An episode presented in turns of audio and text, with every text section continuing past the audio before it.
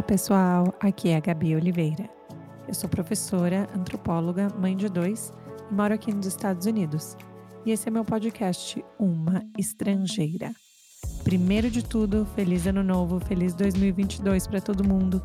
E a gente começa esse ano com um episódio super especial com a minha convidada queridíssima Carol Camanho. A Carol também é mãe de 2 e mais alguns pets. Mora no Canadá e tem um podcast que eu escuto toda semana com os meus filhos que chama Era Uma Vez Podcast. Quem não conhece tem que correr para conhecer. Ela é uma estrangeira, mãe, que construiu, né, essa ideia desse podcast Era Uma Vez realmente para as crianças, né, saírem um pouco das telas e escutarem as histórias. Ela é uma mestre contadora de histórias, tem tudo nas histórias, ela faz as vozes, o som. Eu recomendo demais vocês irem conferir. E esse é meu papo com a Carol sobre tudo. De podcast, criação, até ser mãe, morar fora, tudo isso. Espero que vocês gostem, gente. Obrigada!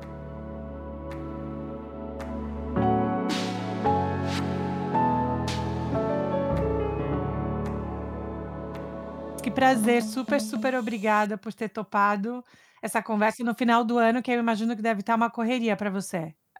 É uma correirinha, mas dá. É tranquilo. Essa aula, por enquanto eles têm aula, né? Então dá. Ainda dá. E fala pra gente, então, da onde você tá gravando. Eu tô em Ottawa, aqui no Canadá. E tô aqui, né? Hoje tá... Não é frio, quente, não? Como que tá a temperatura? Pois é, então. Vai bater recorde hoje de quente, tá? Vai fazer 15 graus hoje, positivos. Né? E semana que vem vai fazer menos 15. Então, assim, é desse nível. Aqui é... Na verdade, fez menos 15 e tem uns 3 dias. Então, é uma loucura. Eu falo que aqui a natureza é muito intensa, né? Porque é impressionante, assim, de um dia para o outro, como muda a temperatura, assim. Aqui a gente vai ter o recorde também, mas sabe que eu morei na Nova Escócia. Nossa! Ah, não! Eu morei na Nova Escócia e uma geleira, mas assim, é um frio diferente do frio de Nova York, é mais parecido com o frio de Boston, que vai no osso, sim. Sabe assim, eu sinto frio no osso. Uhum. É engraçado, eu morei em Vancouver por 7 anos, né, e lá, teoricamente, é a temperatura mais amena possível do Canadá, né, não tem muita oscilação, quase não neva, isso é verdade, mas acontece que é engraçado porque... Quando eu me mudei para Ottawa tem 2 anos e meio, e aí, nossa, eu sentia mais frio lá do que aqui, assim, porque aqui, óbvio, eu boto mais casaco, e tal, o meu casaco é melhor e tal, mas lá, como chove muito, é muita chuva, e a chuva o ano inteiro, o dia inteiro, é mais ou menos o inverno inteiro, uns 4, 5 meses de direto, assim, sabe, é tipo... Uau. Chega a chover 28 dias seguidos, aí faz um dia de sol e aí depois para. É uma coisa complicada. E eu sinto mais frio. Eu fui para lá recentemente para visitar uns amigos e, nossa, eu senti frio. Eu falei assim, agora vamos ver, né? Porque 2 anos morando em Ottawa, já peguei menos 30. Vamos ver se é verdade mesmo esse negócio que me falaram uma vez que lá é mais frio. E a sensação é realmente, eu senti mais frio lá. É uma loucura. Aqui eu consigo ficar, por exemplo, com uma calça só, eu consigo ficar até quando tá menos 5.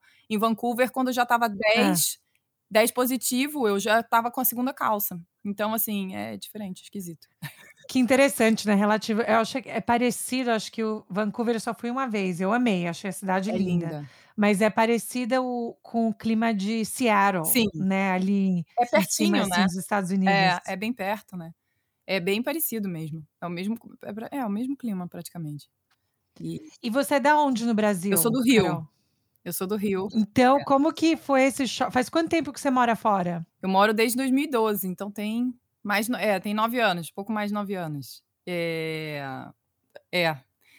Foi sem querer que eu moro fora. E como que foi? Como que foi para ir morar fora em 2012? Então, o meu marido, ele conseguiu um emprego em Vancouver, né? Ele trabalha com animação. E aí ele conseguiu um emprego do Brasil. Ele não estava procurando. Mas chamaram ele e a gente veio, assim, em 4 meses. É pra não pensar, né? Em 4 meses, a gente veio com 4 malas.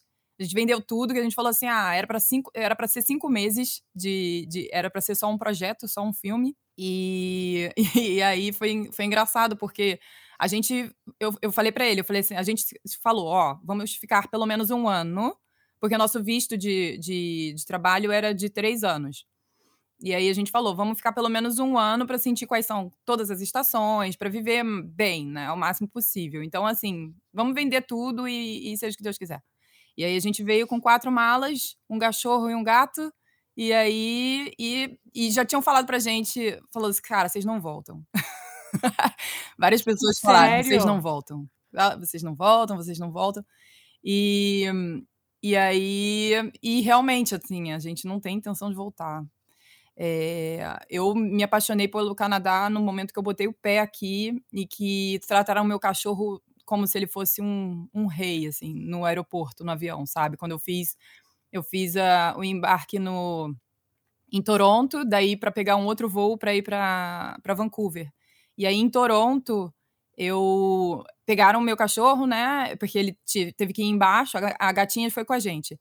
Mas aí eles pegaram o meu cachorro, aí falaram, não, ele vai ficar bem, não sei o que, eu falei assim, tá bom, e eu do lado, né, a louca, aí eu falei assim, não, tudo bem, não sei o que e tal, cuidado, sei lá, né, e aí a gente sentou num lugar no avião que ficava exatamente do lado onde dava pra ver as pessoas botando as malas né, os funcionários botando as malas no avião, no cargo, né. E aí eu olhei assim, eu falei assim, ai meu Deus, acho que é o Bartô. Ai meu Deus, olha o Bartô. E tava nevando, chovendo, sabe? Aí eu falei assim, ai meu Deus, não sei o quê. Aí tinha uma pessoa, eu não tinha visto essa pessoa, tinha uma pessoa que tava meio que no andar, meio que em cima, assim, né? Na parte do aeroporto, também ajudando do lado de fora do avião. E aí ele me viu, eu acho, eu não sei, eu sei que ele escreveu, ele fez um textinho no celular, fez um note no celular e falou assim, esse é seu cachorro, né, em inglês. Aí eu falei assim, yes, aí ele vai de primeira classe. Aí não sei o que, guardou, tudo guardando os cachorros. É porque depois que eu descobri que tinham 5 cachorros lá, no mesmo voo. E aí ele chegou, e aí ele falou assim, quando ele foi fechar a porta, ele falou assim, eu vou deixar a luz acesa. Ai, gente, aquilo. Aí eu falei, meu Deus, e eu chorando. Eu tenho vídeo gravado disso, cara, coisa mais linda. É muito... Aí eu falei assim, gente, olha isso. E não só isso, né? Outras coisas, assim, também. Aí foram me conquistando, sabe? Mas é a grande piada aqui, que não é piada, é sério, né? Aqui que os americanos, estadunidenses, né? Falam assim, toda vez quando as coisas não estão dando certo na política, ameaçam ir pro Canadá, né? E aí o Canadá fala, não, fiquem vocês aí. Toda vez que vocês ficam ameaçando, como se, né? Porque assim, no Canadá a ideia é sempre tá tudo bem, as pessoas são muito mais tranquilas e tal. Então sempre fica essas ameaças aqui. Se acontecer isso, olha que engraçado. Mas eu vou te dizer que eu sinto um pouco essa diferença. É muito legal o país. Eu senti essa diferença. Toda vez que eu vou para os Estados Unidos, não toda vez, mas quando eu vou para os Estados Unidos, eu ia para Seattle também e tal. E aí, quando a gente cruzava a fronteira, era impressionante a diferença dos como é que fala? Dos seguranças, não, da pessoa da imigração pra, quando chega nos Estados Unidos, aí eles falam, e eu assim, eu tenho a cidadania canadense, então, tipo, né, podia ser alguma coisa, sei lá, preconceito de latino, eu não sei, sabe, assim, a gente fica pensando nessas coisas. Uhum, mas mesmo com o passaporte canadense, eles... where are you going? Não sei o que, sabe, assim, falando. Tipo, vai fazer o que aqui? Não sei o que, quantos dias vai passar? Mas assim, bravo, sabe, tipo. E aí na volta aí vem, aí eu, e aí, foi legal a viagem? Nossa, você trabalha onde? Nossa, meu filho, sabe, assim, começa a puxar papo, é bem mais simpático, assim, engraçado. Sim, não, eu sou muito, muito fã do Canadá. A gente precisa levar as crianças. E eu acho que é um país muito legal para criança. Você tem quantos filhos? Eu tenho 2 filhos? Um que tem agora 8 e uma outra que tem 4. Tá. Não, é bem parecido com os meus, que eu tenho um de 7 e um de 4. Mas, e aí nasceram aí no Canadá. Nasceram no Canadá, os 2 em Vancouver. Então, assim, a ideia deles de Brasil é uma ideia de ir para as férias ou ir para visitar a família. A gente foi um pouco antes da pandemia e E foi quando, tanto que o meu filho mais velho, né, o Nick, o meu filho mais velho, ele lembra, né, e aí ele tem a ideia do Brasil de ser o melhor lugar do mundo, porque todo mundo tava ali, né, a gente foi no Natal, né, de 2019, então, Natal e Ano Novo, e aí ele tem a ideia de que todo mundo tava de férias, né, então todo mundo tava ali disposto, não sei o que, nossa, ele ficou brincando com as primas, é a coisa mais linda, a coisa mais maravilhosa. Só que aí ele voltou e de vez em quando ele fala, eu quero voltar pro Brasil, eu quero morar lá. Aí eu falei assim, por que você quer morar lá? Ele, porque eu quero brincar com as minhas primas. Aí eu falei, isso é duro por causa das primas, né? Mas ao mesmo tempo eu falo, mas é mais difícil, a gente vai lá sempre que a gente puder, porque agora a gente tá isolado, né? Mas... e o Canadá foi punk rock com um jeito, sim, né, que... Fechou as fronteiras, enfim, eu acho que eles foram até mais duros do que Estados Unidos. Sim, eles fecharam e não só isso, assim, aqui em Ontário, além deles terem fechado em Ontário, a gente foi parece que foi o lugar que mais teve lockdown de toda a América do Norte, sei lá, alguma coisa assim, foi uma coisa louca, então foi bem, bem forte.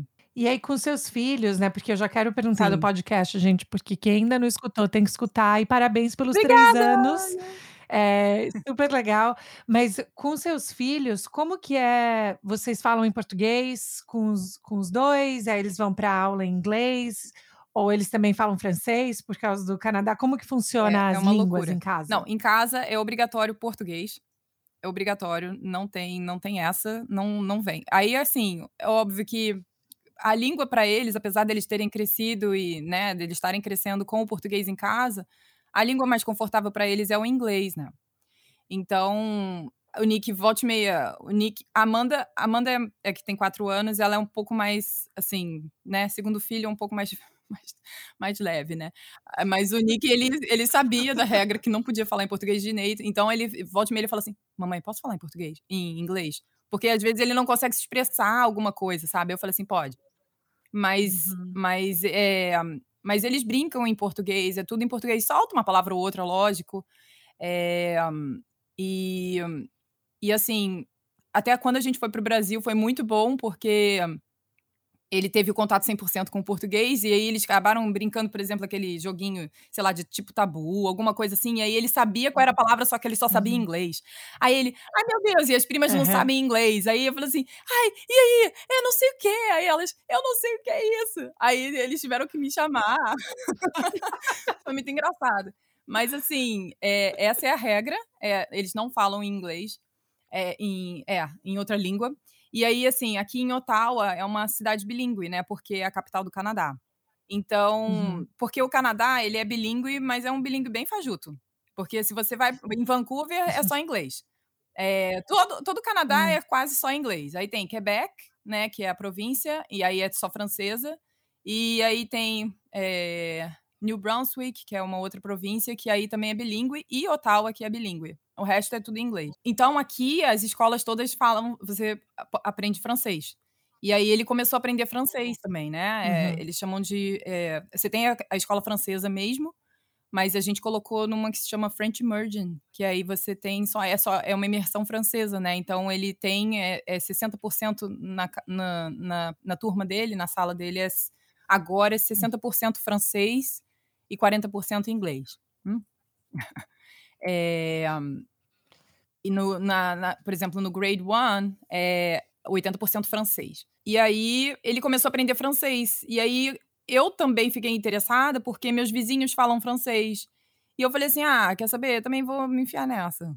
Aí eu comecei a aprender francês tem 5 meses, 6 meses. E agora tá sendo bom porque também o nível meio leve de francês que eu tenho, eu tô conseguindo ajudar ele em algumas coisas na escola, porque ele tá tendo que levar trabalho pra escola em francês, né? Então, enfim. Mas aí... Então eles vão ser trilingües. O meu mais velho, ele já né? Porque ele brinca aqui, ele brinca... As crianças brincam todas em inglês, né? Não as brasileiras. Alguns brasileiros só brincam em inglês também. Mas aqui, os nossos vizinhos todos, é tudo em inglês. E aí... Mas aí tem um amiguinho aqui do lado, que é ele que fala francês, aí ele sabe que eu tô aprendendo, aí ele começa a falar em francês também comigo, sabe? Fala com o Nick.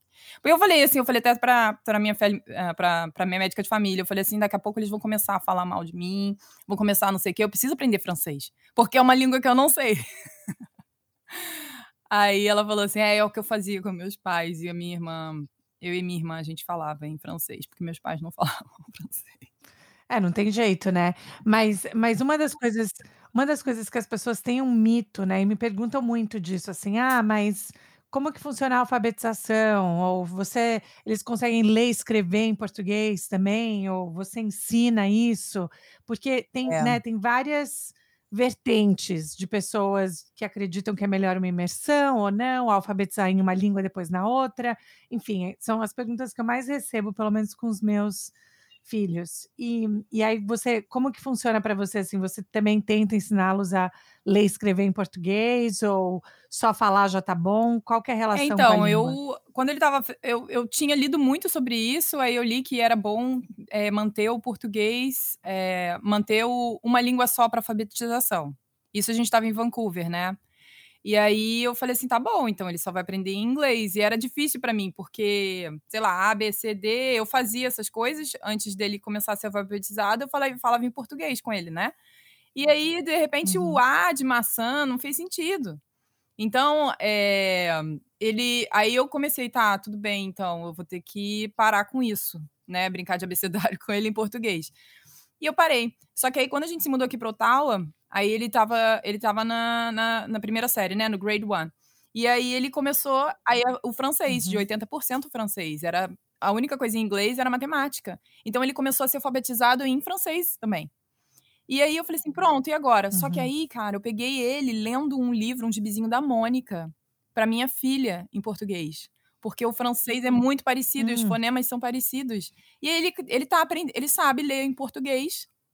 Escrever até, ele escreve com 2 E. Ontem mesmo ele estava escrevendo um gibizinho, uma historinha, com um amigo em português, e ele escreveu direitinho, assim, uma coisa ou outra, lógico, tipo 2 S's, aí, sabe, aquelas coisas, conjugação verbal, isso aí é uma coisa, né, ele fala, porque a gente pese isso. Eu começo a rir, cara. Porque a gente pese, não sei. É muito bonitinho.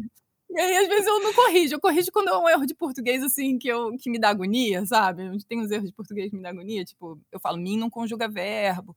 Tem essas coisas, assim. Aí, né, a gente soma. Aí, isso me dá agonia. Mas a gente fez, eu acho tão bonitinho que eu confesso que eu não corrijo. Porque eu sei que ele vai aprender, né?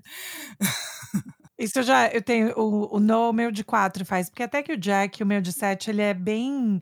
Ele presta muita atenção, né, em conjugação e tal, mas o de 4 fala umas coisas assim, mamãe, eu... Aí ele olha pra mim e fala, eu bati, porque a gente vive de verbo irregular, né, então assim, não é que tem uma regra claríssima pra seguir e tal, então eu também fico assim. E também assim, essa relação de não querer policiar e deixá-los, né, com vergonha de tentar falar ou quebrar essa relação de afeto com a língua. É bem isso mesmo. Eu não tinha pensado, não, mas é verdade. Eu também acho. Acho que se você fica corrigindo muito, também fica muito chato, né? Então, não sei. Fica complicado mesmo. Deixa ainda uma coisa ou outra, corrige, sei lá, de repente que incomoda, mas eu nunca tinha pensado nisso, é verdade. Eu me preocupo mais com isso, sabe? Eu falo assim, eu não quero que depois eles fiquem falando, é muito chato falar português, porque minha mãe tá lá, sabe? Quero que eles falem, língua de afeto, a gente se diverte, a minha família, positivo. Por isso que o seu podcast é uma bênção para tantas pessoas, especialmente nós estrangeiros que moramos fora do Brasil, para ter acesso às histórias, né, que você conta, e sua voz é maravilhosa nas histórias. Sim. As crianças que participam são seus filhos ou tem outras crianças? Não, só uma história, que foi a do Amizade em Forma de Coração, que foi com uma filha de uma... É filha de uma brasileira que tem síndrome de Down, e eu achei ela que escreveu o livro, e eu achei que ela que tinha que fazer. Eu pedi para ela e ela fez. Foi a única participação de fora, assim, né, que fez, mas o resto é tudo meu filho, minha filha volta e meia pede também, só que a minha filha teve atraso de fala, então ela ainda tá desenvolvendo e tudo mais, Mas são eles que participam. Quando eu fico... E o pessoal adora. Mas você sabe, eu não sei se você sabe, mas o podcast, ele, na verdade, eu criei pensando... Ele veio justamente por causa de morar fora. Uma amiga minha, os filhos dela são trilingües também, que ela é casada com um mexicano, ela é brasileira. E ela sabia que eu era viciada em podcast e que eu tava querendo fazer um podcast. Eu já queria fazer um podcast. Eu tava fazendo um podcast de maternidade, nada a ver. Quer dizer, nada a ver. Tem a ver, mas não tem. E aí eu já tava, não sei o quê. E aí ela perguntou um dia, ela falou pra mim assim, eu tava conversando com uma amiga minha canadense e ela bota pros filhos histórias infantis, não sei o quê. Você conhece algum podcast de história infantil em português? Porque aí eu consigo, né, manter o português dos meus filhos. Aí eu falei assim, eu não sei, mas eu vou procurar. E aí eu procurei e não achei. Aí eu falei assim, gente... E era tudo que eu queria fazer, sabe? Assim, eu falei assim, gente, vou fazer então. Porque eu adoro fazer vozes, adoro fazer um monte de coisa, adoro contar história. E aí foi quando criou. Então foi praticamente disso, assim, também, de manter o português dos meus filhos, dos filhos de amigos de fora e tudo mais, né? E o que você fazia antes no Rio, Carol, antes de vocês irem pro Canadá? Bom, um pouquinho, porque eu sou meio hiperativa com relação à profissão, tá? Mas eu, um pouquinho antes, eu era fotógrafa de animais e família. E eu vim pra cá, foi quase que no auge, assim, eu já tava começando a fotografar pra revista, tava fotografando pra cachorros, animais de artistas, aquelas coisas, celebridade e tal. Mas... eu era fotógrafa. E aí é isso. Aí eu cheguei aqui no Canadá, eu até cheguei a fazer meu site em inglês e tudo mais, mas eu não senti, eu não me senti confortável com a língua, eu não tinha quase inglês. Quer dizer, eu achava que eu tinha no Brasil. Quando eu me mudei pra cá, eu falei, gente, que é isso? Eu travei. E eu falei, eu não vou dirigir uma família, né, por mais que seja com animais e tal, eu não vou dirigir, eu não vou conseguir. E aí eu meio que, eu fiz o site em inglês, mas aí eu também engravidei, porque a gente se mudou pra cá em novembro, em janeiro eu engravidei, e aí eu fiquei com sono, e aí eu parei, aí eu fiquei mãe. Não, adorei, eu fiquei com sono. Mas isso eu sempre brinco que, sabe, quando a gente aprende inglês a vida inteira, né, pra algumas pessoas no Brasil, uma vez por semana, 2 vezes por semana, aí você chega aqui nos Estados Unidos, vai numa Starbucks, e aí não entende nada, assim. Eu lembro de eu ficar olhando pra pessoa, falando assim, eu não sei se ela me perguntou se eu quero leite, café, o quê, não faço ideia, era um básico. Pois gente, a primeira coisa que você aprende é, sei lá, se virar, de pedir alguma coisa, né? Nossa, é um horror. Eu lembro uma vez que assim que a gente chegou, assim, eu não tava falando, não falava, e o meu marido chegou e falou assim, aí ele entrou numa farmácia, e eu não lembro o que eu queria, aí ele chegou e ele falou assim, hi, aí ele chamou, não sei o quê. Aí ele pegou e saiu. Aí ele falou assim, apontou pra mim, aí eu... sabe, tipo... Por que faz isso? E eu tive que falar, né?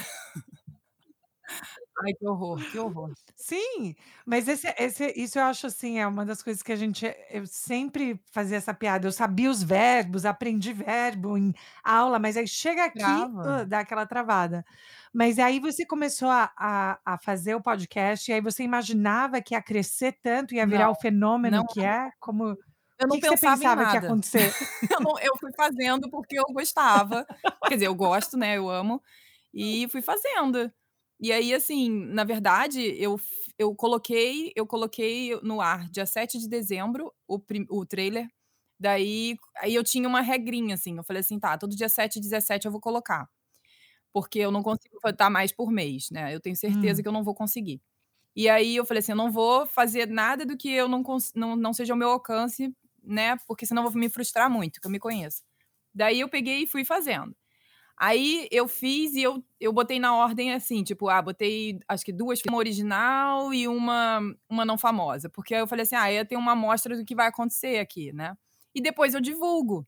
Só que aí no primeiro, tipo, na terceira ou quarta história, o Spotify entrou em destaque no Spotify. Aí já entrou lá, já subiu um monte, assim, pra mim. Eu falei assim, gente, o que é isso? Aí, logo depois eu divulguei num grupo de mães, mas aí... Não era mães de fora. Eu divulguei num grupo de mães que são mais naturebas e tudo mais. E que esse negócio de reduzir a tela, né? Então, que tem o podcast, né? Essa proposta. E aí eu postei lá, e aí foi quando deu o boom, assim, porque aí foi, e aí foi espalhando, e aí foi crescendo, assim, exponencialmente. E, nossa, eu não esperava, não, com certeza não. E eu adoro, assim, eu vou te falar que, no momento, a história preferida, especialmente do Noah, do meu de 4 anos, é o Peter Pan. É grande, ele me faz escutar aquela história... E foi uma das mais longas, e eu pego ele na escola, a primeira coisa que ele pede é o Peter Pan, e ele adora, o Grúfalo também, enfim, todas, né, a gente assiste, e você tem um dom, eu sinto, assim, com a sua voz, com quando você faz outras vozes também, mas você mantém uma leveza, né, e uma conexão com a criança. Você pensava, você teve que pensar, assim, em algum preparo, falar, essa voz faz sentido, ou o meu ritmo tem que ficar devagar, rápido, ou é assim que você lê história para seus filhos? É assim que eu leio histórias para meus filhos. E eu vou te dizer mais, foi muito engraçado, quando eu gravei Cinderela, eu gravei com a... Aí eu acho que a primeira voz que eu faço na Cinderela é de um guarda. E aí eu falo assim, né? Eu falo com a voz mais grossa. E aí eu botei, aí eu terminei a história e botei pro meu marido ouvir. E ele falou assim, gente, que ridículo. Aí eu falei assim, o que é ridículo? Aí ele, você não pode fazer voz masculina. Aí eu falei assim, mas é assim que eu faço, é assim que eu imito os meus amigos. Porque eu imito a minha mãe, eu imitava a minha mãe, né? Minha mãe é falecida, mas, tipo, eu imitava ela, ela falava assim, sabe? Eu sempre imitei as pessoas fazendo alguma voz, sempre. E homem eu sempre imitei falando assim, não, porque não sei o que lá. E aí eu fiz essa voz. Aí ele pegou, aí ele falou, nossa, que ridículo. Eu falei assim, não, sabe, assim, e eu geralmente, eu sigo muito o que ele fala, porque ele, sei lá, ele tem assim, eu confio no que ele faz com relação de trabalho e tudo mais, sabe? Porque ele trabalha com animação, ele é empreendedor e tudo mais. Então, ele tem uma visão boa para essas coisas. Mas isso eu falei assim, gente... Aí ele até fala, tá vendo? Se você tivesse me seguido... talvez você tenha que seguir os seus feelings também. Aí eu falei assim, não, nesse sentido eu segui mesmo, porque, é uma coisa que eu sempre fiz e eu fui. E eu adoro, eu sempre gostei de dublagem, mas eu nunca pensei nesse negócio de ritmo. Foi natural, assim. Mas agora, como eu fico mais focada no negócio de vozes e tudo mais, né, por causa do podcast, aí eu sempre gostei muito de dublagem, e a gente vê o Netflix em português. E aí eu fico vendo, assim, aí eu fico me inspirando também em algumas vozes, sabe? Eu falo assim, nossa, eu tenho que fazer aquela voz. Caraca, essa voz é muito legal. E aí eu fico imitando e meu filho se escangalha de rir, sabe? Eu tenho uma voz assim, que eu adoro. E aí eu fico, caraca, essa voz eu preciso. Tem um dublador que faz muito essa voz em vários filmes agora novos da Netflix. E eu falo assim, caraca, eu preciso muito botar essa voz. E aí eu já botei, eu acho que 2 podcasts, assim. 2 histórias, mas eu esqueço, aí acaba que eu fico meio que no básico. Enfim. Não, mas o que é interessante, gente, desculpa que eu tenho que ser super nerd do podcast uma vez, porque eu adoro. Mas o que é interessante é que você tem que voltar, por exemplo, eu tô pensando no Peter Pan, porque é o que a gente mais escuta, tá? No último mês. Mas sim, tem vários, né? Tem o Capitão Gancho, tem o Smith, tem o Peter Pan, tem os Meninos Perdidos. Então, tem várias vozes masculinas. E só tem algumas, era a Sininho e a Wendy, né? Que eram as únicas femininas. Mas assim, então você mesmo com as vozes masculinas, você tinha que fazer, você fez uma variação. Ah, é muito difícil. Isso que eu acho impressionante. Aí você tem que lembrar qual era a voz do... Tem personagem que eu lembro, eu falo assim, não, esse... Sei lá, eu não lembro das vozes, mas o Peter Pan, por ser um menino, eu já sei mais ou menos, é mais ou menos o padrão de voz que eu faço. O resto eu vou tentando me lembrar, assim, eu sei que... eu não sei, mas eu não lembro das vozes, tá? Mas, por exemplo, eu de vez em quando eu gravo, muitas vezes eu boto numa outra camada a voz pra eu poder lembrar. Quando é a história, principalmente assim, Peter Pan, que tem muito personagem e é uma história longa. E aí, quando eu tô editando, às vezes eu falo assim, gente, eu mudei a voz. Aí eu tenho que regravar, sabe? Aí eu regravo só a pessoa. E, enfim, é um caos. E já teve vezes, acho que foi inclusive no Peter Pan, que meu filho participa no Peter Pan? Não lembro. Se ele participa, porque tem o João e o Miguel. Não sei se ele é um dos dois. Ele faz o Miguel. É, porque não tinha mais voz pra mim. Eu falei assim, gente, eu não tenho. Eu falei assim, nossa, vou botar o Nick. Aí, e como ele não tem muita fala, eu falei assim, é isso aí. Não, é demais. E a parte do andar na prancha, enfim, toda essa parte. E aí agora, né, celebrando os 3 anos, tem agora um novo aspecto, né, do podcast, que agora tem um conteúdo exclusivo, é isso? É porque lançou, né, pela Spotify, para você fazer parte do clube, né? Aqui lançou aqui no Canadá, lançou aí nos Estados Unidos primeiro, e aí depois agora lançou aqui no Canadá. E eu falei, e era uma coisa que eu sempre quis fazer. Eu tenho mala direta, né? E aí as pessoas já tinham perguntado, eu já tinha feito essa pesquisa já tem mais de 1 ano, porque eu já tava pensando. Só que aí veio, quer dizer, ano passado ainda já tinha Covid, mas foi uma coisa que atrasou muito minha vida.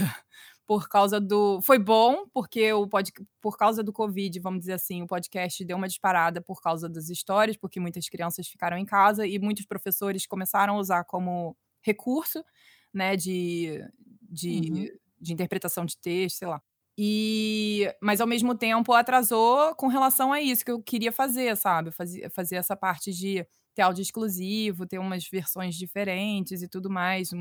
Até histórias pequenas, porque... eu tento botar mais ou menos a média de 5, 10 minutos, óbvio que tem umas... Quer dizer, fica mais ou menos entre 8... Fica por volta de 8 minutos as histórias que eu conto, né? Uma ou outra que vai pra 20, fica mais, né? Mas eu tento manter essa média. Então, quando são histórias muito curtas, eu elimino, assim. Tem várias pessoas que me pedem e eu falo, putz, 2 minutos de história, sabe? 2, 3. E aí, essa é uma coisa que eu falei, nossa... até o Spotify chama de mini-zodes, né, que é mini-episódios. Então, no caso, são mini-histórias. E eu posso colocar. Então, assim, juntou muita coisa que eu queria. E eu queria muito, por vários fatores, assim, né? Além do apoio, por causa do... né? Porque são 3 anos que eu trabalho com isso exclusivamente, praticamente, né? E eu não remunerei em nenhum momento. Mas também... Eu queria desenvolver outras coisas também, sabe? Com relação a isso. Manter o gratuito, com certeza, mas também, sei lá, eu queria fazer outras coisas, assim. Tipo, de repente até contratar um editor, porque eu faço tudo, né? Então, é uma coisa que eu amo. Eu amo fazer todas as etapas, assim. Mas eu... E a música de fundo, os temas, assim, da música, tudo você escolhe, porque eu acho tudo é muito lindo, assim, lúdico, é uma sensação, porque eu te digo que a única coisa que eu usava antes para os meninos em história, tem algumas outras, mas eu nunca achei nada, assim, da qualidade do que você produz, assim, que eu acho incrível. Mas eu não sei se você já escutou tudo do teatro de esquinho. Sim, eu cresci com isso. Sabe? Sim. Só que hoje em dia tem umas histórias ali que eu não sei se dá mais certo. Escuta. Aí vem a adaptação de Carol Camanho, né? É impressionante. Eu adoro. Adoro. Eram atores, né? Até. Era a única coisa que eu consegui usar para os meninos. Então, agora com o seu, eu acho que é a versão, né? Tipo, claro, lá tinha vários personagens, várias pessoas, eu imagino, sim, que trabalhavam, né, para fazer aquela gravação. Porque era um teatro mesmo. Mas aí, esses produtos para o futuro que você gostaria de fazer, o que você tem, assim, de visão? Se você pudesse escolher, o meu sonho seria, o que seria para o futuro? Não, eu quero manter o podcast, com certeza. Né, isso aí, fato. Mas eu queria ter livro, por exemplo. Eu queria lançar livros. E aí, para isso, eu preciso tempo. Como é que eu posso ter tempo se eu fico focada no podcast, entendeu? Então eu preciso, por exemplo, contratar um editor. E aí, para editor, eu preciso de dinheiro. Eu não vou tirar dinheiro do meu bolso, entendeu? Eu não tenho, não dá. Né? Então, assim, eu queria muito fazer essas coisas, assim.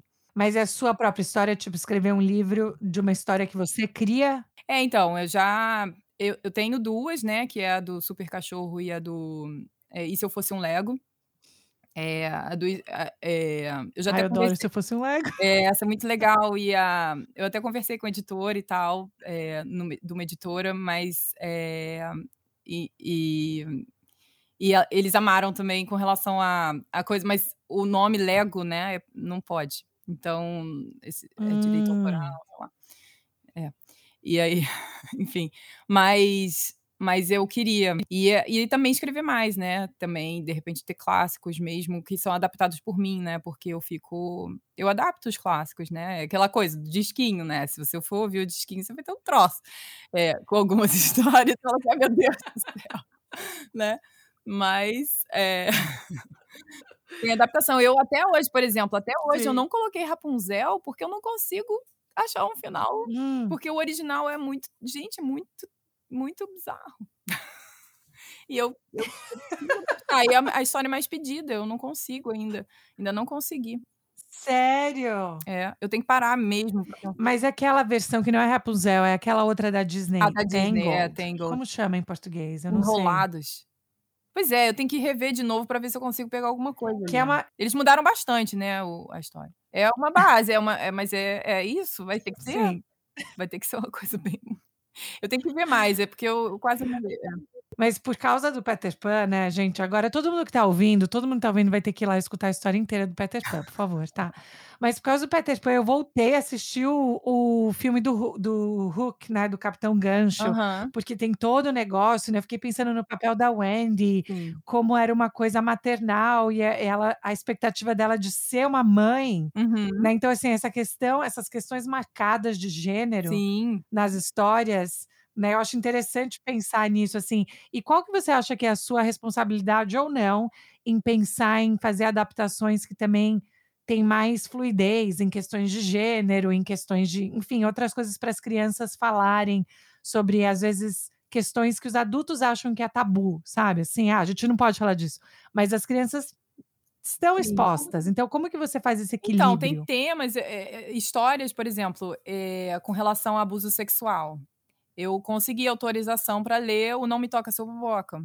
Então, que eu acho que já está super bem escrito e é uma forma que as crianças que têm de conversar com os pais. Mas, assim, como é um assunto muito pesado, eu falo no início da história, até mudei, porque geralmente eu falo, eu entro direto na história, né, praticamente. Ó, essa história sei lá, Peter Pan, que foi escrita por isso, adaptaram na pão. Aí começa. O Não Me Toca, Seu Boboca... Eu já falo, olha, chama os pais para conversar, porque tem gente que deixa a criança ouvindo e tchau, benção, né? Boa noite. Mas eu falei, não, fica, ouve com o adulto, ou com seus pais, ou com o responsável essa história, porque é uma história que precisa de uma conversa. É uma história lúdica e que fala sobre, né, uma pessoa que eles encontraram na rua e que começa a querer brincar, e, enfim, e aí ele começa a querer tocar nas partes que não deve e tudo mais, enfim. Então, assim, é de uma forma bem, bem lúdica, mas que deve ser conversado com a criança. Então, eu gosto muito, inclusive, de abordar esse tipo de assunto. E eu tento fazer da forma mais leve possível, sabe?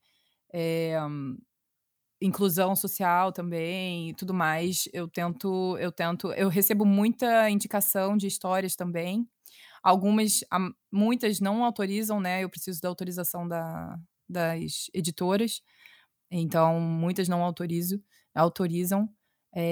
Mas a maioria que faz esse tipo de... que publica esse tipo de livro, eles autorizam. Tipo, a Não Me Toca, Seu Boboca.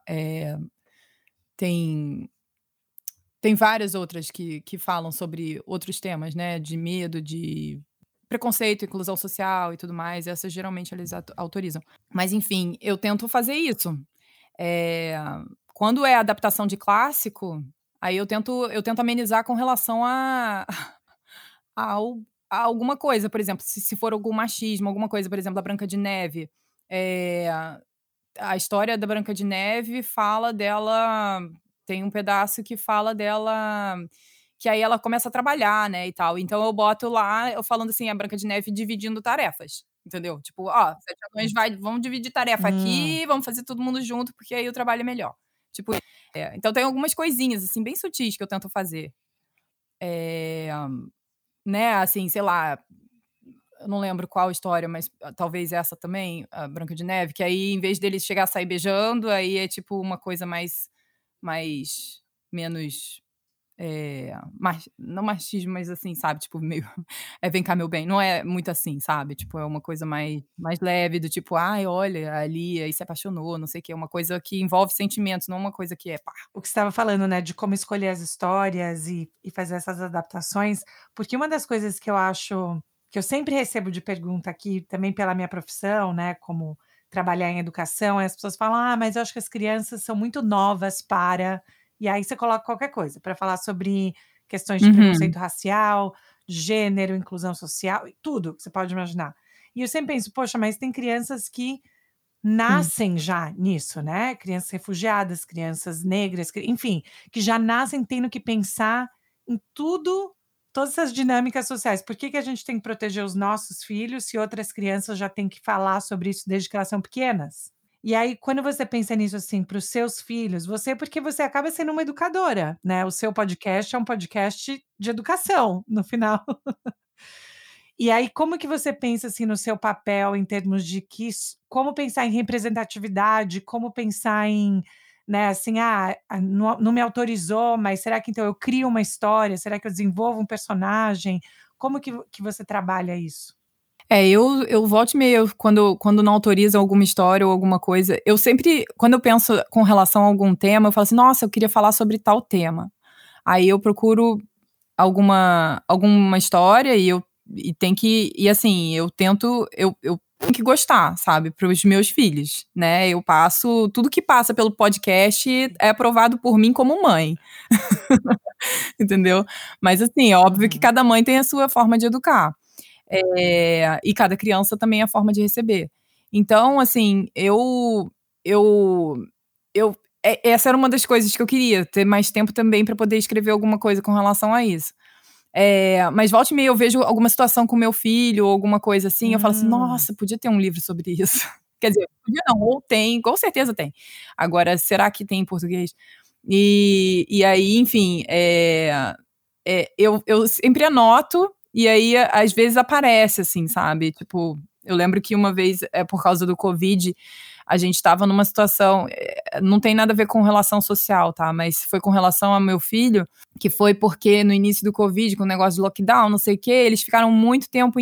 Eles não, né? Minha filha foi pra creche, porque a creche não fechou, mas as escolas ficaram muito tempo fechadas. E aí, ele ficou muito tempo na TV, porque eu e meu marido, a gente tinha que trabalhar. Então, ele ficou muito tempo na TV. E aí, eu falei assim, gente, e ele ficou bitolado com muita coisa. E aí, graças a Deus, tem o livro da Emília Nunes, que é A Menina da Cabeça Quadrada. E aí, é uma história que fala exatamente disso, de você desvirtualizar a criança, né, fazer brincadeiras e tudo mais. É óbvio que a culpa foi minha, vamos dizer assim, porque eu deixei meu filho na TV, vamos dizer assim, né? Mas eu precisava trabalhar. Mas tem isso também, sabe? Era o tema que eu queria, era abordar exatamente essa. Pô, não deixa de brincar, vai pra ver TV, sabe? Vai brincar, sabe? Era isso que estava acontecendo, na verdade. Entendeu? Ele tinha chance de brincar e não estava conseguindo. Enfim, e aí eu tento escolher, né? Isso, e as pessoas também pensam, pedem muito, eu queria... Por exemplo, um tema que sempre pedem pra mim, que eu acho sensacional, porque tem muitos ouvintes que são temas sobre autismo. Então, assim, eu tenho duas histórias praticamente de autismo. Uma é 100% sobre autismo mesmo, que foi até do Natal do ano passado, que é a escova de dente azul. E a outra... E tem uma que é a Bela e a Fera também, que envolve... a Fera, na verdade, foi escrita pela mesma mãe que escreveu o livro do Amizade em Forma de Coração, que a Bela e a Fera fala... A Fera é como se fosse... você pode ver como se fosse uma criança autista ou uma... Falando assim, fera, né? Feio, mas não é isso. A história é muito linda. E... ou autista ou com síndrome de Down, então com algum problema de comunicação, né? Então, é muito legal também essa versão. E aí, as pessoas pedem também, eu queria isso, queria aquilo. Me pedem também, mas eu até agora não achei uma, por exemplo, que é sobre duas mães ou dois pais, que existem muitas famílias assim, né? Então, mas eu até agora não achei de uma forma que que eu gostasse, ou que no, também, é porque às vezes muitos livros, eles precisam da imagem, né? Então, só o contar não dá. Então, tem livros que eu não consigo contar também. Enfim, mas eu gosto muito de abordar esses assuntos. Por exemplo, tem um que mas aí é com relação a sentimento, né? Que é sobre medo, que são histórias que eu geralmente, no mês de outubro, eu coloco dia 27, eu coloco uma história extra, que é sempre com relação a por causa do Dia das Bruxas, eu boto uma história de terror. E aí a primeira vez que eu fiz isso, eu falei assim, nossa, será que as crianças vão ficar com muito medo? Porque eu fiquei com medo delas ficarem com medo, sabe assim? E aí, eu recebi um monte de desenho, meu filho e minha filha adoraram, não sei o que, eu falei assim, gente, as crianças gostam de sentir medo. E aí, assim, é uma, sei lá, uma adrenalinazinha, alguma coisa, eu falei assim, nossa, aí no ano seguinte eu fiz a mesma coisa, aí falou assim, nossa, meu filho adorou, não sei o que, eu falei assim, gente, que máximo, só que assim, é óbvio que tem também, ai, minha filha não conseguiu ouvir, não sei o que e tal, ficou com muito medo, mas é legal isso também, né, com relação ao sentimento. De qualquer forma, assim, com relação ao meu podcast, eu faço tipo assim, ele passa pela minha aprovação. Mas eu acredito que a pessoa, ela antes, a maioria dos pais e mães, eles confiam 100% em mim, né, na minha adaptação.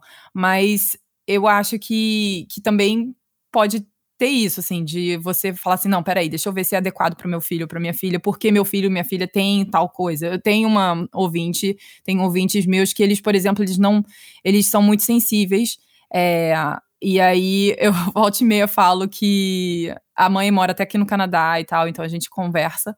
E aí ela falou pra mim, ela falou assim, meus filhos não podem ouvir nada que tem muito com relação a sei lá, quando tem alguma maldade. Eles choram, eles são crianças super sensíveis, super, assim, nível muito alto.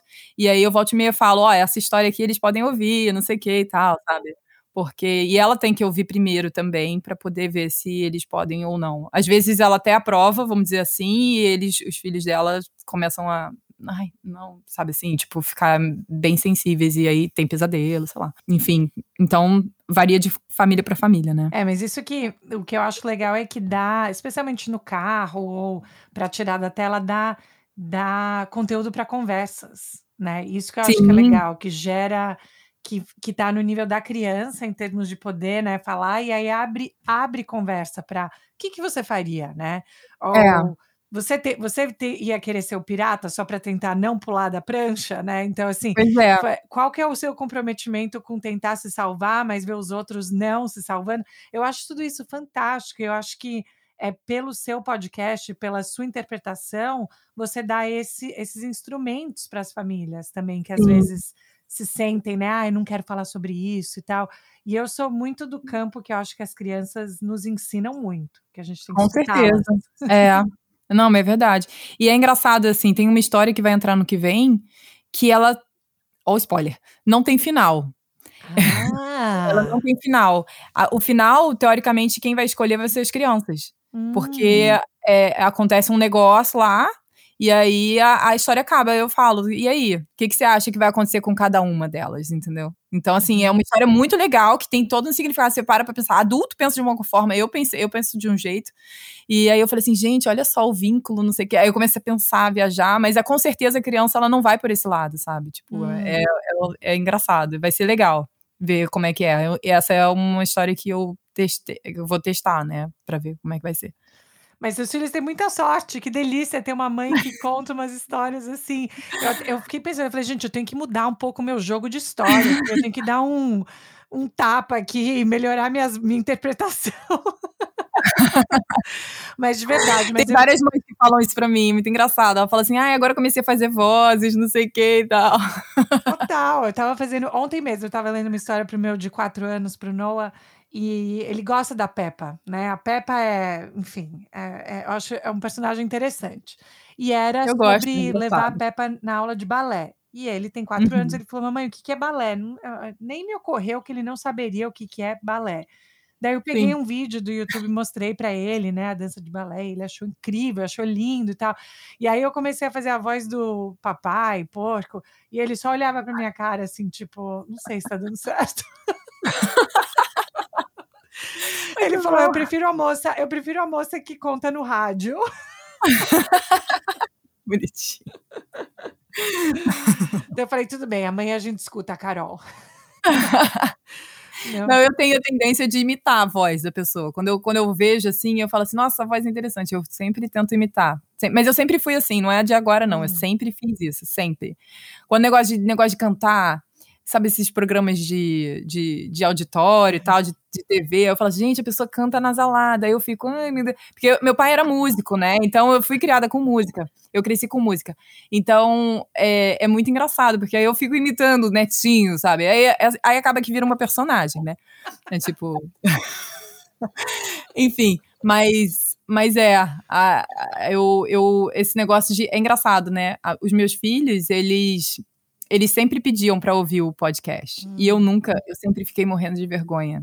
Sempre. Sério? Eu fui deixar, tem pouco tempo, né? Não tem nenhum ano que eles ouvem o podcast. Nossa! Tá? Não imaginava! Porque eu tenho vergonha. Eu conto história, a gente pega muito livro na biblioteca. E até parei um pouco por causa do lockdown, aí não podia frequentar, não sei o que e tal. Eu comecei a parar um pouco, mas tem que voltar agora. Mas enfim, e aí foi por causa disso que eu comecei a mostrar o podcast pra ele, porque acabaram as opções em casa, eu não tava pegando mais livro na biblioteca, aí eu falei assim, quer saber? Aí eles, por favor, não sei o que, aí eu falei assim, botei assim, aí eu fiquei morrendo de vergonha, e aí pronto, daqui a pouco, e aí eu comecei a entender o outro lado dos pais, que, por exemplo, você com o Peter Pan, né, e eu fico assim, a minha filha só pedia a Dama e o Vagabundo. Mas era sempre a Dama e o Vagabundo. Eu falei assim, gente, eu não aguento mais, vamos dizer assim, ouvir. E eu lembro que os pais sempre falam assim, nossa, eu só escuto, sei lá, Caixinhos Dourados 20 vezes por dia, não sei o quê. Eu falei assim, gente... Aí teve até um dia que eu no Instagram, eu lancei um desafio, falei assim, ó, vamos fazer o seguinte, vamos fala pro filho, sei lá, cada dia da semana uma história, cada dia da semana vai ser uma história X, sei lá, pra salvar a pele dos pais, gente. E, pelo amor de Deus. Eu já decorei. Eu me pego dirigindo, dublando, tipo... Porque eu sei que a gente tá quase aqui já no horário, e você já foi tão generosa aí com o seu tempo, e tem que trabalhar e fazer tudo isso, gravar nossas histórias para 2022, mas...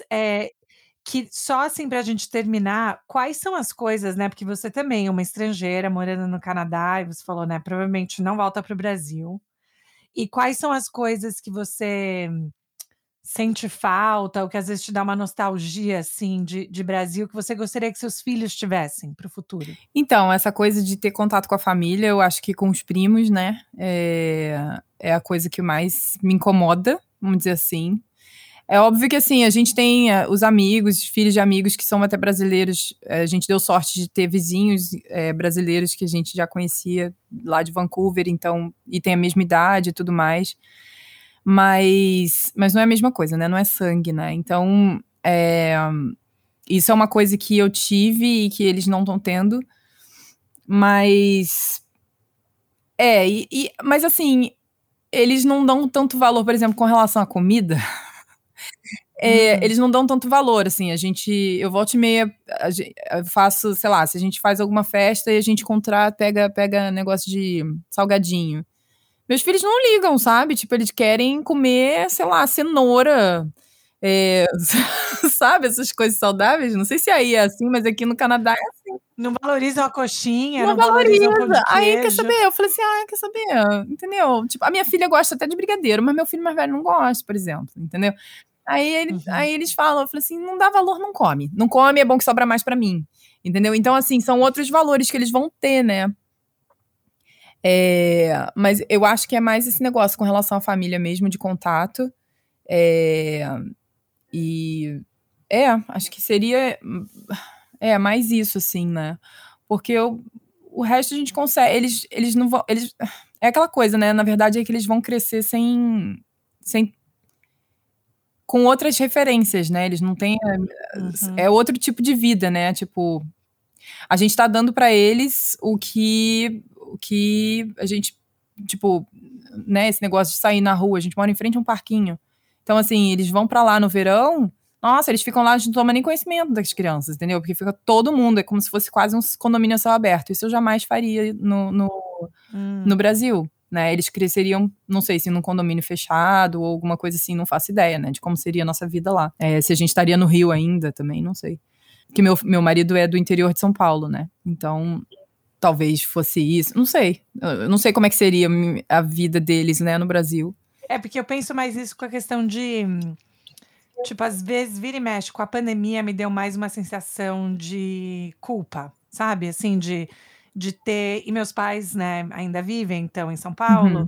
E eu fico pensando que eu tô privando essas experiências, né, de ver neto crescendo e de ter tudo isso, mas é como você falou, mas também ao mesmo tempo eles estão crescendo com outras referências que também têm benefícios, sim, né? Não é que é só que a soma dá, né? Ou que a equação dá algo negativo, é diferente. Mas eu com a pandemia eu passei a pensar muito mais sobre mortalidade, fim das coisas, quanto tudo é finito, quanto tudo acaba, sabe, sim, assim? E aí, eu não tô falando que isso é saudável. Não, não, é lógico. Mas, assim, mas eu acho que a distância, morar em outro país, né, ter essa identidade, que é uma identidade internacional, multicultural, fica mais à tona, fica mais sensível quando a gente fica num lockdown, sim, por exemplo. Não, verdade. E eu fiquei um pouco... Não é paranoica, pode ser. Mas porque, né, deu vários reflexos. Mas uma das coisas, assim, é que eu fico assim, gente, e se eu... foi isso aí, deu mesmo. No início da primeira onda, que a gente não sabia muito, né, assim, não tinha muita informação, vamos dizer assim. Eu falei assim, gente, se eu for pro hospital e o meu marido também, quem é que vai ficar com meus filhos? E eu tinha acabado de me mudar pra Ottawa, sabe? Tipo, 6 meses antes eu me mudei, então não conheço quase ninguém aqui. Eu falei assim, gente, que caos. Falei, não sei o que pode acontecer. Nossa, eu fiquei louca. E essas coisas, assim, que apavoram. Eu falei assim, pronto. Aí foi, é bem intenso isso, assim, que a gente pensa, né? E eu fico pensando também, se acontecer alguma coisa, independente né, do Covid ou não, a gente tá aqui sozinho, né? Então, eu sei, a gente tem uma rede de apoio, a gente tem amigos e tudo mais, mas não é a família, né, vamos dizer assim. Então, eu senti uma diferença muito grande, engraçado, né, eu só fui mãe aqui. Então, assim, é diferente, assim, quando eu fui pro Brasil, eu fui 2 vezes só, né, desde que a gente se mudou pro Canadá, porque Vancouver é muito longe, né, do Brasil. E aí, a gente só foi uma vez quando morava lá e aqui, que agora a gente tá perto, veio a pandemia, né? Mas a gente foi uma vez, assim, que a gente se mudou pra cá. E aí, a gente... Eu sinto a diferença, né? Assim, que eles tratam os filhos, né? Assim, por mais... É muito... É diferente, assim, a sensação que eu tive. Eu falei assim, gente... É mesmo, né? Porque eles são os avós. Eu não tenho... Meus pais são falecidos, mas meus sogros são vivos, né? Então, é aquela coisa, assim, aquele contato de vó e de vô. Eu falei assim, gente, é muito louco isso, né? Porque foi uma coisa diferente que eu senti, né? Dos amigos, tipo assim, nossa, eu posso sair e deixar meus filhos com eles, sabe? Isso aí é uma loucura. Exato. Não. Total, mas eu pensei muito nisso também com a questão da pandemia, de ir para o hospital e de quem ia ficar com as crianças e de... Enfim, como você falou, a gente tem amigos e rede de apoio, mas não é igual, né? E nunca vai ser. E é algo que a gente tem que entender como viver com essa identidade, mas também entender que tem os benefícios, né? Só para terminar, que eu lembro que até uma das pessoas que a gente fazia parte da nossa bolha, né, porque aqui teve negócio de bolha bem forte, a pessoa estava grávida e com uma criança asmática. Então eu falei assim, como é que vai acontecer se eu pegar Covid e se meu marido pegar Covid, quem é que vai ficar com as crianças? Ela falou assim, claro que sou eu. Eu falei assim, não, você tá grávida, você é grupo de risco, e seu filho tem asma, e seu filho também é grupo de risco. Eu falei assim, não dá, não tem condição. Entendeu? Tipo, nossa, foi tenso. Foi muito tenso esse pedaço. Mas... Esses planejamentos, né, que não acabam... Eu lembro também aqui, durante a pandemia, assim, sei lá, no 6º mês, logo que começou, eu tive pedra nos rins. Nossa. E eu tive que ir pro hospital, né? Com pedra nos rins, e o Alex, meu marido, teve que me levar. E aí foi a primeira vez, e foi no meio da noite. Aí eu ainda fiquei debatendo, assim, se eu chamar uma ambulância, pelo menos eu vou sozinha. E aí ele fica. Mas, ao mesmo tempo, eu não sabia que era pedra nos rins que eu tava tendo. Se eu tiver alguma outra... Sabe? Sim. Tipo, e essas coisas você fala, é uma outra ideia. A gente sai do corpo e observa toda uma interação, né? De tipo, como você chegou até a sua amiga que tá grávida com filho asmático para falar, não, isso também não dá, vamos pensar no outro plano. Né? Não dá. A gente, é que nem quando eu tive quando eu tava grávida da Amanda, da minha segunda filha, eu falei assim, quem é que vai ficar com o Nick? Porque assim, ninguém veio pra cá, né, da família do meu marido, ninguém veio. E aí eu só tinha os amigos que eu conhecia, foi em Vancouver, então eu tinha bastante amigos, mas mesmo assim, e aí? Ó, se nascer de madrugada, tem que ser casal sem filho. Então aí eu falava, ó, fulaninho e fulaninho, vocês, por favor, não desliguem o celular à noite. Agora, se for de dia, com quem que pode ser? Pode ser isso aqui. Então, assim, tinha, gente, um call pra tudo quanto é lado, sabe? Assim, eu falei assim, eu preciso de ajuda. Eu não sei. Sorte que a Amanda foi cuspida, completamente diferente do Nick. O meu primeiro filho demorou 1000 anos pra nascer, mas a minha filha foi cuspida e nasceu em casa. Então, foi ótimo. Sem querer. Uau! Foi sem querer, tá? Não foi planejada. Hoje em dia eu recomendo pra todo mundo ter filho em casa. Mas calma, quem que te ajudou a parir? A midwife. Eu tive midwife, ela foi em casa, ela falou, não vai dar tempo de chegar no hospital. Eu falei assim, como assim não dá tempo de ir pro hospital? Meu Deus, eu preciso tomar meus, né, os negócios pra não sentir nada. Aí ela falou assim, não vai dar tempo. Ela falou assim, vai nascer no meio do caminho. Eu falei assim, como assim? É impossível, meu filho demorou 10 anos pra nascer. Tipo, e realmente ela tava com razão. E aí foi ótimo, porque meu filho estava na creche. Não na creche, ele estava na pré-escola, que era só no período da manhã. E aí, quando a Amanda já tinha nascido.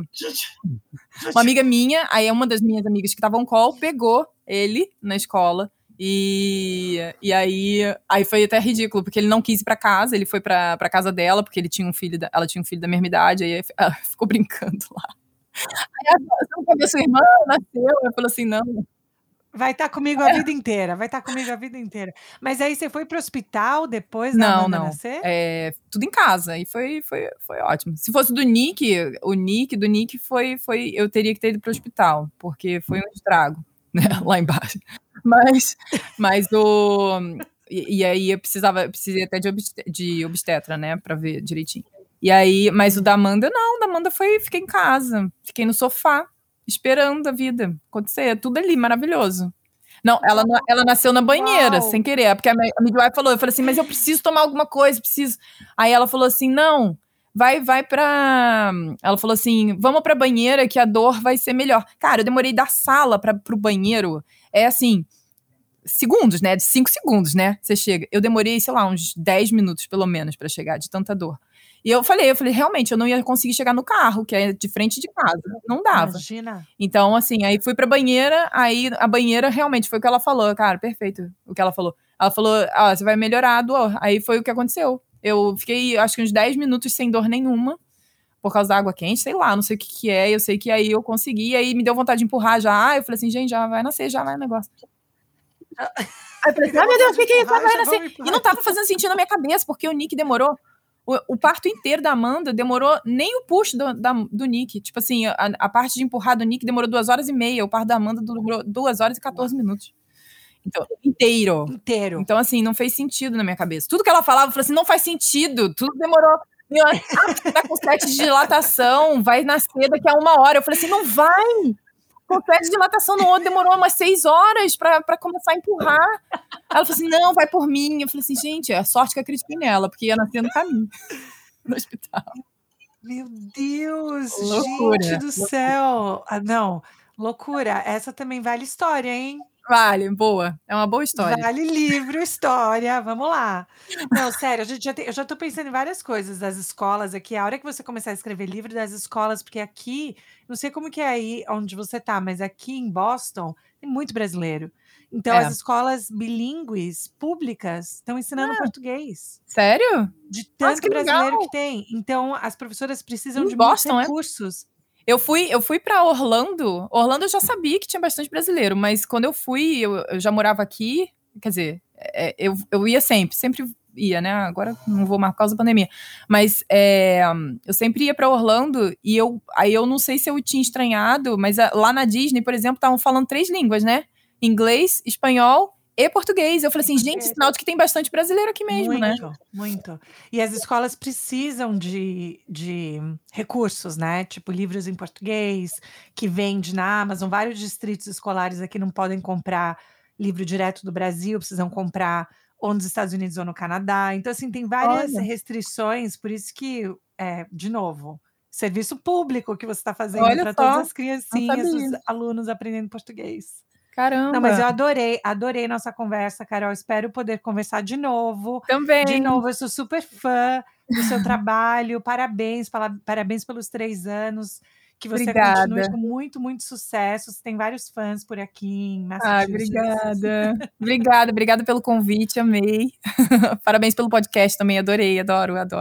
Ah, que legal. Não, mas adorei. Então, espero que você tenha ótimas férias aí, se vocês conseguirem, né, boas festas aí e tudo.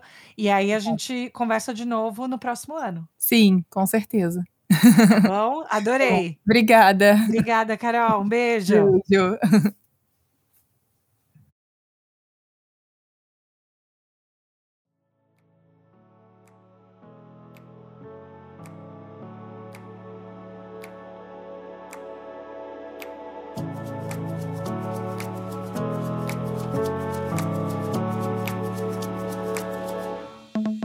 E aí, pessoal, amaram ou amaram? Meu papo com a Carol, eu adorei. Parecia que a gente já se conhecia fazia muito tempo. E porque eu escuto tanto a voz dela toda semana, ela contando história, eu me sinto mesmo próxima. Eu entendo quando vocês falam, né, que a gente se sente próxima de algumas pessoas quando a gente escuta tanto. E para mim é um serviço que ela faz, né, especialmente estando longe do Brasil e podendo escutar essas histórias que ela interpreta tão bem. E eu achei muito interessante também escutar sobre o processo, que histórias dá para contar, quando, né, alguma editora não autoriza, como que faz para ter os direitos, para poder contar essas histórias, a importância da representatividade, os perrengues de morar fora, enfim. Eu gostei muito, espero que vocês tenham gostado e corram lá no podcast da Carol e no Instagram dela também. E como sempre, vão lá no nosso Uma Estrangeira Podcast ou mandem um e-mail pra gente no umaestrangeirapodcast@gmail.com. E tô com saudades de estar por aqui com vocês. Tô feliz de estar aqui de volta em 2022 e vamos nessa, né, gente? Vamos se cuidar e feliz 2022. Espero que vocês estejam começando esse ano bem, mesmo com todas essas confusões aí do mundo. Mas eu tenho esperança que vai ser um ano melhor. Tá bom, pessoal? Um beijo super grande.